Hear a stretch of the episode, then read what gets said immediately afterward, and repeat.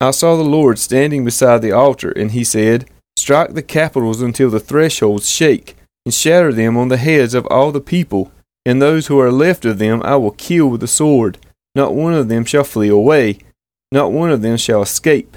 If they dig into Sheol, from there shall my hand take them. If they climb up to heaven, from there I will bring them down. If they hide themselves on the top of Carmel, from there I will search them out and take them.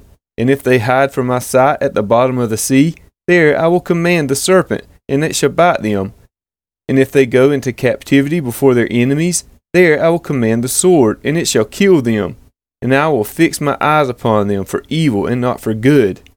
The Lord God of hosts, he who touches the earth and it melts, and all who dwell in it mourn, and all of it rises like the Nile, and sinks again like the Nile of Egypt, who builds his upper chambers in the heavens, and founds his vault upon the earth, who calls for the waters of the sea, and pours them out upon the surface of the earth. The Lord is his name. Are you not like the Cushites to me, O people of Israel, declares the Lord? Did I not bring up Israel from the land of Egypt, and the Philistines from Keftor, and the Syrians from Kir? Behold, the eyes of the Lord God are upon the sinful kingdom, and I will destroy it from the surface of the ground, except that I will not utterly destroy the house of Jacob, declares the Lord God. For behold, I will command and shake the house of Israel among all the nations, as one shakes with a sieve, but no pebble shall fall to the earth. All the sinners of my people shall die by the sword, who say, Disaster shall not overtake or meet us.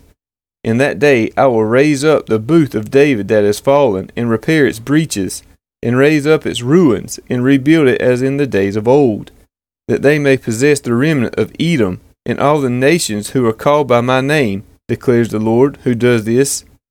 Behold, the days are coming, declares the Lord, when the plowman shall overtake the reaper, and the treader of grapes him who sows the seed. The mountains shall drip sweet wine, and all the hills shall flow with it.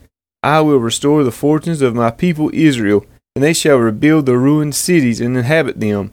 They shall plant vineyards and drink their wine, and they shall make gardens and eat their fruit.